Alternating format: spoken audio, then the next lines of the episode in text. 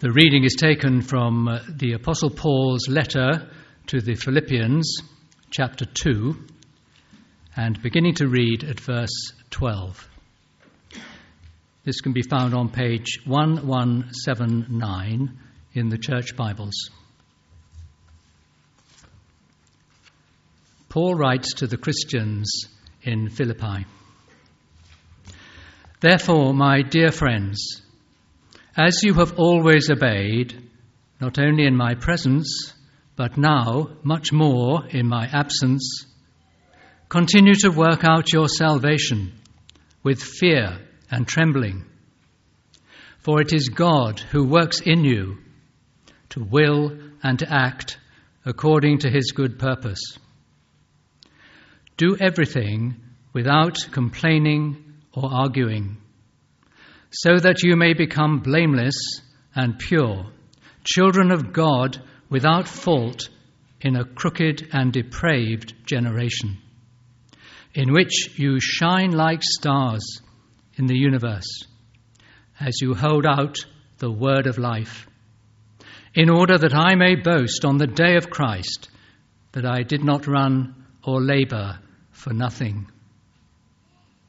But even if I am being poured out like a drink offering on the sacrifice and service coming from your faith, I am glad and rejoice with all of you.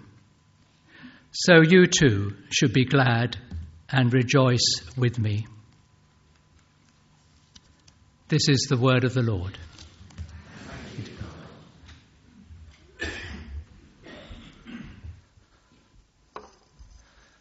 Right, thank you, Peter. And uh, good morning again, everyone. Congratulations again uh, to Rob and Haley. And um, taking that baptism just took me back to the baptism of my own children. Harry was baptized just earlier this year, Clara two years earlier. And it also took me back, actually, to um, when I was first a godparent. And this was actually quite a long time ago. And uh, back in uh, 2003, in London. My godson is called Isaac, my first godson.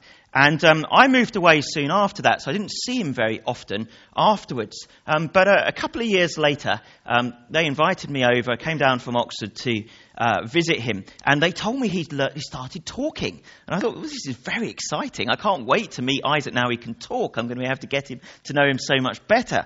So uh, this was a much anticipated event. And um, it, what was clear when I arrived was that they had been explaining to Isaac who I am. And uh, I think they'd said to him, Tom is one of your godparents. Isaac sort of took this on board. And, um, but it's quite a difficult concept, isn't it, really, for a two year old? And it also sounds a little bit like grandparents. Don't you agree? So, anyway, they, they didn't know Isaac was confused, but uh, the moment came, I knocked on the door, the door swung open, they in, invited me in, there was Isaac waiting for me, and they said, Isaac, who's this? To which he answered, Grand God. His elder sister soon adopted this name as well, so for several months I was Grand God. After that, sadly, it didn't stick. But there we go. Isaac's now 13 and he calls me Tom. But I do need to tell you that we do have a grand God, and it's not me. And we do have a grand calling. And today we're going to look at what that calling is. What does it mean to be a Christian? And what does God call us to? And here are the two phrases from the passage we've just heard read that um, I'm going to be unpacking in doing that. You can see them on the screen. The first one continue to work out your salvation. And then there's the objective, the goal in verse 15 that you may be blameless and pure, children of God without fault in a warped and crooked generation. I don't know if we're in a warped or crooked generation. Some would say we are, some would say we're not. But we're still called to the same thing to be blameless and pure. And in unpacking all of this, I'm really going to make three points or address three essential questions, and they're on the screen now. What is salvation? How do we work it out? And why should we want to? So that's where we're heading, but let me first pray for us all. Father God, thank you for the privilege of witnessing the baptism of Stanley. the privilege of joining with your people,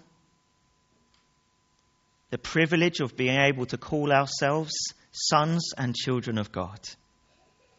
But Father, we know that it is only through what you've done for us, through Jesus, that we can have that name.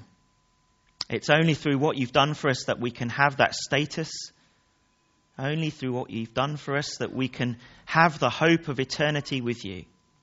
Lord, would you help us today to understand how we can receive those things for ourselves? How we can live as you call us to live? And how we can too shine as stars in the universe. In Jesus' name we pray. Amen. Okay, so first then, what is salvation? A bit of a churchy word, but actually it's a word that most of us understand. If you look in any dictionary, which I did online, it will tell us that it's being saved from something bad, something ruinous, something we really don't want. And uh, the life jacket there really captures that sort of sense, doesn't it? It's a dramatic word. And what the Bible is talking about when it uses that word is separation from God. That's the thing we don't want a broken relationship with our Creator. But to understand the reasons why we are all naturally separate, separated from Him, we need to understand two essential things. Number one, that God is totally holy. He is the source of all goodness, all purity, and all truth. And actually, that makes sense. If God is God, He must be like that, mustn't He?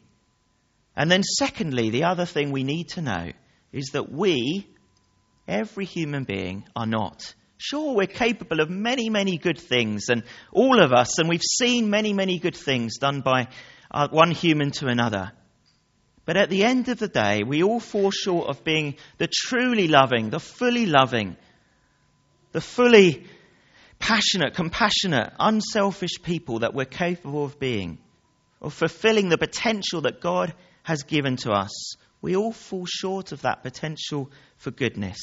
And the Bible calls that sin, failing to be all that God has called us to. The consequence of that, of those two things, is that there is naturally a barrier between us and God. We're not in right relationship with Him. That's the bad news. But the Bible is wonderful because straight after the bad news comes the good news.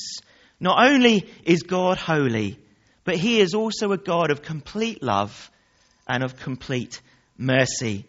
Hold those things together, and God was compelled to do something about it, to address that barrier. He knew he needed to remove it somehow, and the way he did that was by sending Jesus, the one perfect human being, to live the perfect life, to pay the penalty that we deserve, to die in our place and to remove that barrier if we choose to accept that gift for ourselves, for every one of us, so that we can be forgiven. We can be reconciled with our Father God who loves us so much. How did Jesus do it? By dying on that cross. Jesus said himself, I am the good shepherd. The good shepherd lays down his life for his sheep. And the proof that it had worked was when he rose from the dead we celebrate that at Easter. And it confirmed that the price had been paid. It meant we could be forgiven. Our relationship with God could once again be restored. We could be His friends. We could be His adopted children. And that is the greatest news the world will ever hear. The Bible calls it the gospel, which simply means literally that great news. And the best news of all is that it's absolutely free. We don't need to do anything, we don't need to pay anything to receive it. All we need to do is accept that gift of Jesus' sacrifice on our behalf, to put our faith in it, to thank God for it, to decide to follow Jesus, to put Him in the center of our lives, to live in relationship with Him, and to live as Jesus taught us to live. We don't live that way in order to earn that forgiveness, to earn that relationship. We do it as a response of gratitude for all that He has given to us. It's not about what we do for Him, it's about what He has done for us. That is the gospel. That is the good news. And if we've received that, if we've made that decision, received and opened that gift, well, then we have the promise of heaven, of an eternity spent with Him, a place of complete love, complete peace, where the Bible tells us there will be no more death or mourning or crying or pain. To choose to receive that gift is the most important decision any of us will ever make. I know when I made it, it was in J- July 1989. I'll never forget that day. It turned my life around. That day is the most important day of our lives. Not our wedding day, if we have one. It's the day that we were reconciled to our Heavenly Father. And we entered into that life in all its fullness, as the Bible calls it, into eternal life, hope, peace, and joy forever. And it's that decision, that movement from death to life, from darkness to light, from spiritual confusion to spiritual light that symbolizes the barrier of sin being washed away. That's what baptism is all about. Why do we have water? It's a washing away of that barrier of sin. And it's about rising to a new birth out of water into someone who knows Jesus as their Savior and knows them as their Lord. It really is amazing grace. So that's our first answer to our first question. What is salvation? Let's move on to our second then. What does working out our salvation really mean? Now, I must admit, working out does for me uh, remind me of the gym. I don't know about you, is that the phrase that comes into your mind when you hear that? There's some uh, weights there on that picture. And um, so I, it just got me back to uh, the days when I was a member of a gym. You might not believe that. I was a member of a gym back in uh, the 90s. Uh, my company, for reasons I don't fully understand, uh, stand off, decided to subsidize membership of the local gym. And a whole load of us thought, well, that sounds good. It's only about £10 a month for us. So uh, I signed up with a whole load of them. And um, a year later, I just uh, totted up uh, how many times I'd been to that gym. Do you know how many times I'd been? Once, that's right. And that was just to look around. I was so scared by what I saw, I didn't dare go back. So a year of guilt was all I got out of that. And, uh, and perhaps the helpful realization that actually the sort of exercise I preferred was playing football or running around the streets. So uh, that's what I do to keep fit. And the only uh, working out I do these days is lifting up my children. Anyway, that's me and the gym. What I want to say about working out our salvation is that it is not like my gym membership. It's not one of those things where, you know, you, you say, well, I'm baptized. You know, I, I've become a Christian. So it's a bit like Tom's gym membership. I just put the card in my wallet and I remain. I remain a Christian. I remain a fully committed disciple because I've got that membership card. I've got that baptism certificate. That's not what it's like. It's the complete opposite of my gym membership.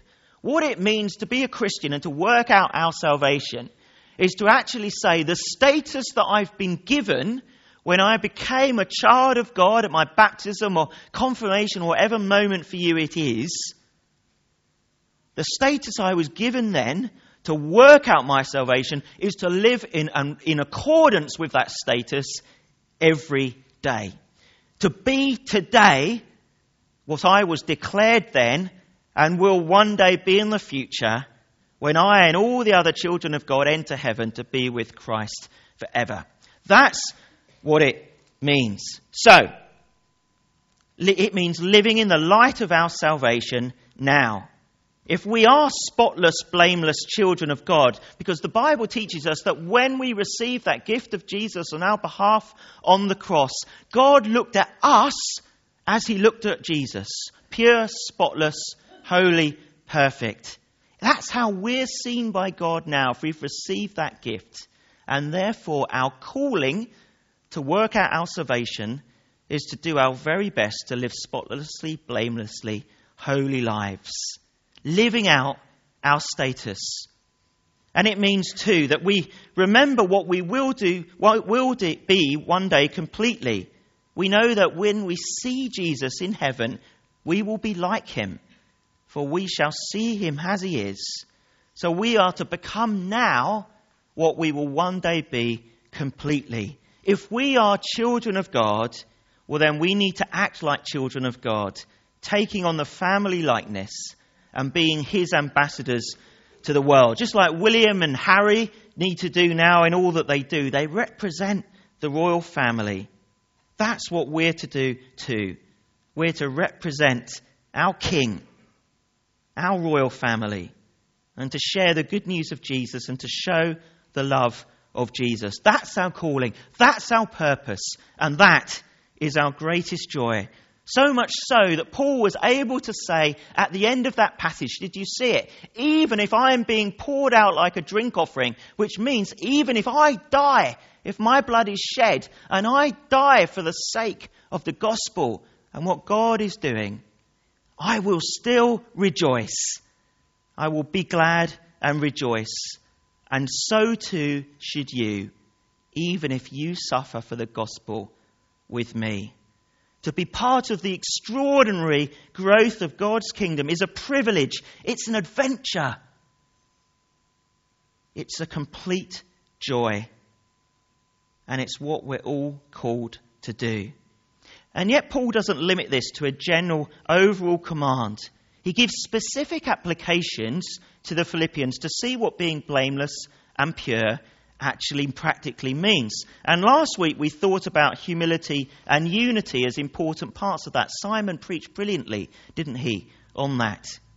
Today's passage, the key application is in verse 14. I don't know if you noticed it, I'll read it to you again. Do everything without complaining or arguing or as several other translations put it, without grumbling or questioning. Now, that's rather disappointing to us Brits, isn't it? Because we like nothing more than a good moan. Is that true? Not just about the weather, the football team, the government, all sorts of things. We love moaning. The trains, the motorways, whatever it is. It's a bit of a national pastime. Now, of course, positive criticism can be a good thing. I certainly benefit from that. I always welcome positive criticism. But actually, when the Bible talks about this sort of thing, complaining, arguing, questioning, it's not talking about positive criticism. It's talking about negative criticism. Things like selfish complaining, unbalanced criticism of small matters, impatience without fully understanding the reasons for a delay, or without fully understanding the reasons why a decision's been taken. Now, I guess we can probably all identify times when we have been guilty of that in small ways. I certainly can. But it can become habitual and it can lead to a much more serious problem when we find ourselves continuously adopting a critical mindset, when it just becomes a habit, our instinct, where we're always looking for what we can criticize in something rather than affirming or applauding what is good. And when that does become a habit, routine, in the end it divides and damages and destroys communities. And if we read behind the lines of what Paul says here and what he says in chapter 4 about those two ladies, Euodia and Syntyche, it seems that the church in Philippi had a problem with this. This was an issue for them. Whether it was about Paul, I don't know, but it was certainly about each other. There was lots of criticism and arguing going on. Now, why does this happen? Why does it happen? Why do we end up doing this? Well, Paul largely attributes it to self centeredness. We start to enjoy criticizing others because we subconsciously think it makes us look good. I remember doing that. And we can make people laugh, can't we, by criticizing others? I mean, we can make it look good for us. Um, also, it deflects attention from our own inadequacies. It's a sort of defensiveness. And there can be a conceitedness involved where we delude ourselves that we can always see the big picture. We can always discern people's true motives. When in fact, we so rarely have all the information necessary. Now, don't get me wrong. I've talked about it because it's in this passage, not because I think there's a particular problem with this at St. Paul's. I really don't. But it may be more of a challenge within our families or within our teams at work relationships that may not be so healthy. Just think about are there things you say about other people that you really, really wouldn't want them to hear? A really good principle is don't say anything to other people that you would not be willing for the person it's about to hear. It's challenging, isn't it? That's about half the things I say. I don't think it is, but it, you know, it, it does raise that question, doesn't it? We need to evaluate ourselves. We need to shine the mirror on Philippians 2 on our own critical spirit, and we need to seek greater holiness there in every aspect of our lives.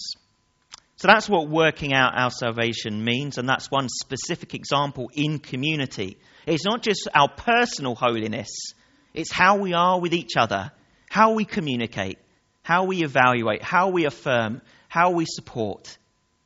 And grumbling, questioning, complaining, unfair criticism, it destroys it. And actually, it destroys us. The devil wants it, God does not. We need to keep seeking that to be taken out of us as God purifies us by his Spirit. So, we've addressed our first two questions. What is salvation? What is working out our salvation? Our final one then is why would we want to do it? Why should we want to live this way? If we can have the next slide now. What's our motivation? What motivates us to live this way, which is so countercultural these days from the way that most other people live? Well, I want to suggest three motivations, all taken from this passage. And the first comes from the words that may actually have puzzled you back in verse 12, where Paul says, Work out your salvation with fear and trembling. Now, I must be honest, those words, fear and trembling, uh, you know, didn't really resonate with me. And to be honest, it made me think of my childhood, and anyone of my sort of age might identify with this. The image that came into my mind where I read those words, fear and trembling, was Scooby Doo and Shaggy hiding under the table as the next uh, villain appears in, in the cartoon. That sort of.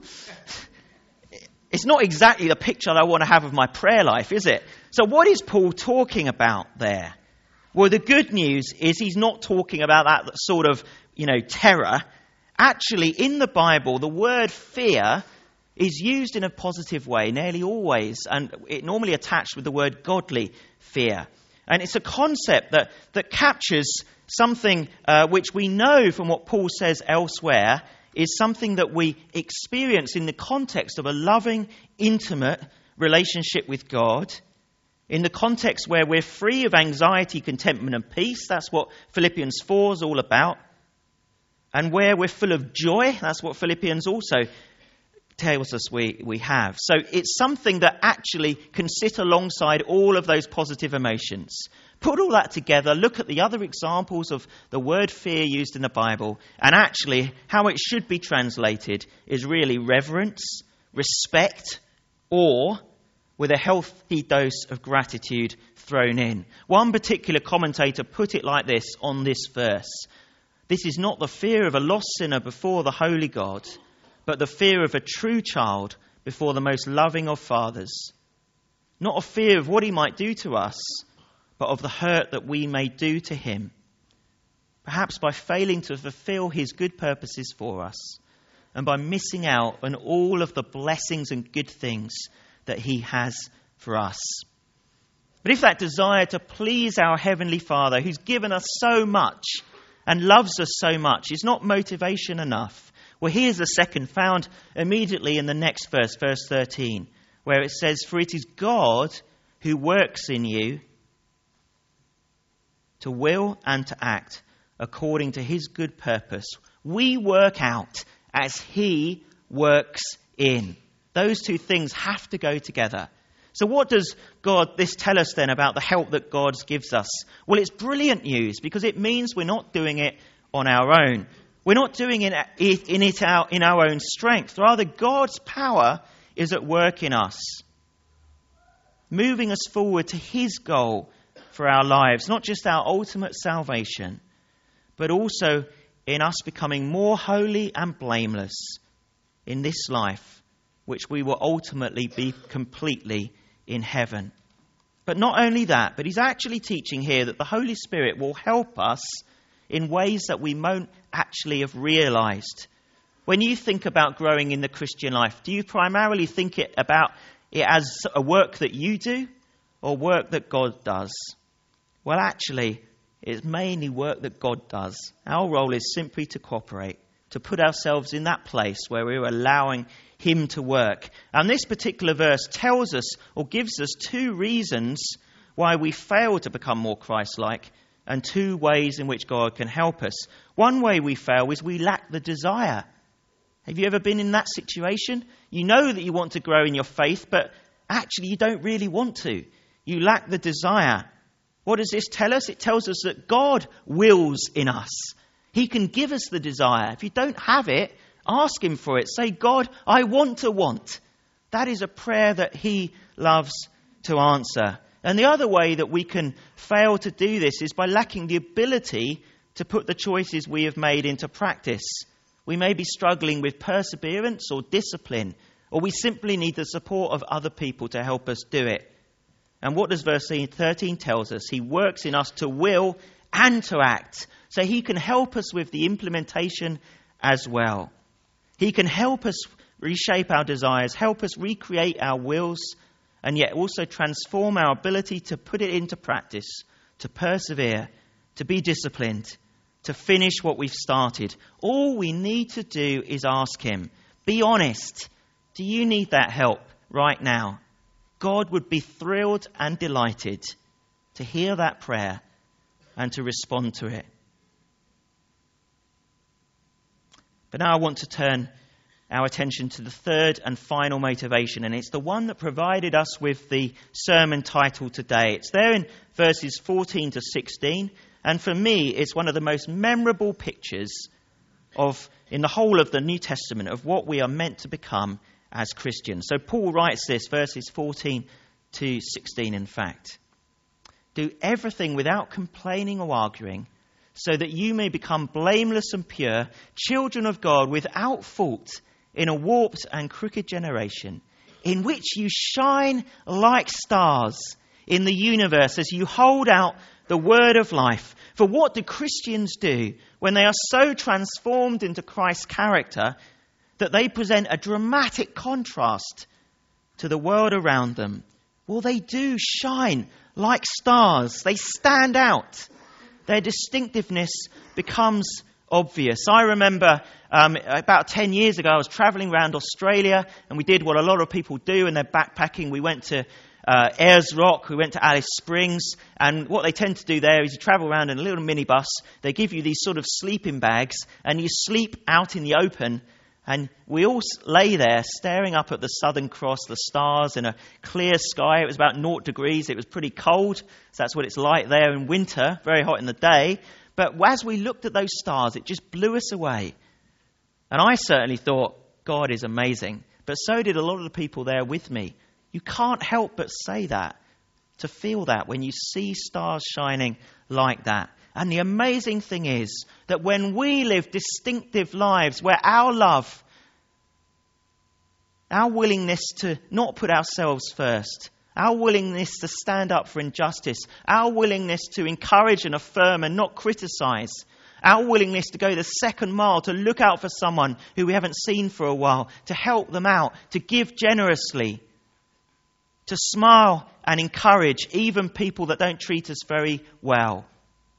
The consequence of that is that ultimately people are going to notice. And in their heart of hearts, they're going to say, There's something different about that person. That person is shining. There's something that cause, is causing them to shine, and it's not just willpower, it's not just background, it's not just personality, it must be God. And if we wear our faith on our sleeve and we're open about who we are and what we believe, if we hold out the word of life as that passage taught us to, well, people will ultimately come to no other conclusion than there is a God He's a God who does great things in these people I've seen. And I want to know him too. I can't tell you just how many people I've baptized, this is adults, this is, or confirmed, who in their testimony have said, the reason why I've explored this, the reason why I've done Alpha, the reasons why I've wanted to find out more is because I was so struck by the life of my friend, my mate, my grandmother, my uncle, there was something different about them. And I knew it was something to do with God. And I wanted to make sure that I knew what that thing is. And I wanted to have the chance to be like that too, to know Him myself. And as I know Him, to discover who I truly am. I want to finish with a, a lovely story I heard about um, the statue David and Michelangelo. Has any of you seen that? Yeah, very famous statue. I think it's in the Sistine Chapel just outside. And um, Michelangelo was asked about this sculpture, one of the greatest that's ever been made. And they asked him, How did you know how to make this? How did you do it? And he said, Well, I looked at the block of stone and I just carved off all the bits that weren't David. It's amazing, isn't it? Such a simple answer. And that's what God is doing with us. He looks at us. We're all a block of stone. He knows who we have the full potential to become. He knows what the very best, the most good, the most loving, the most others centered, the most generous, the most compassionate, the wisest, the most committed, the most faithful version of us we could be. And through His Holy Spirit, He wants to wash away all that bad stuff, carve it away, and allow us to become the very greatest people we could possibly be. We can't do that on our own. But with God, anything is possible my testimony and the testimony of many hundreds of people in this church is He can do that in you too. Why don't you let Him?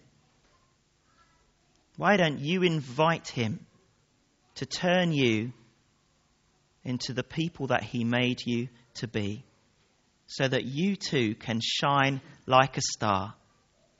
And when people see you and at the end of your life, when they celebrate your life, the words that come into their head will be, Wow, God did amazing things. I am so grateful I knew that person. So I want to lead us in a time of silent reflection now. Lots to think about there. I want to suggest that we just take a minute or two just to close our eyes and just think about what we've heard that challenges us and also encourages us. And then, towards the end of that time of silence, I'd encourage you, if you feel you can, just silently to pray a prayer to God in which you just offer your life to Him. For Him to do in you what He longs to do. Or perhaps simply to offer yourselves to explore this further, to find out more.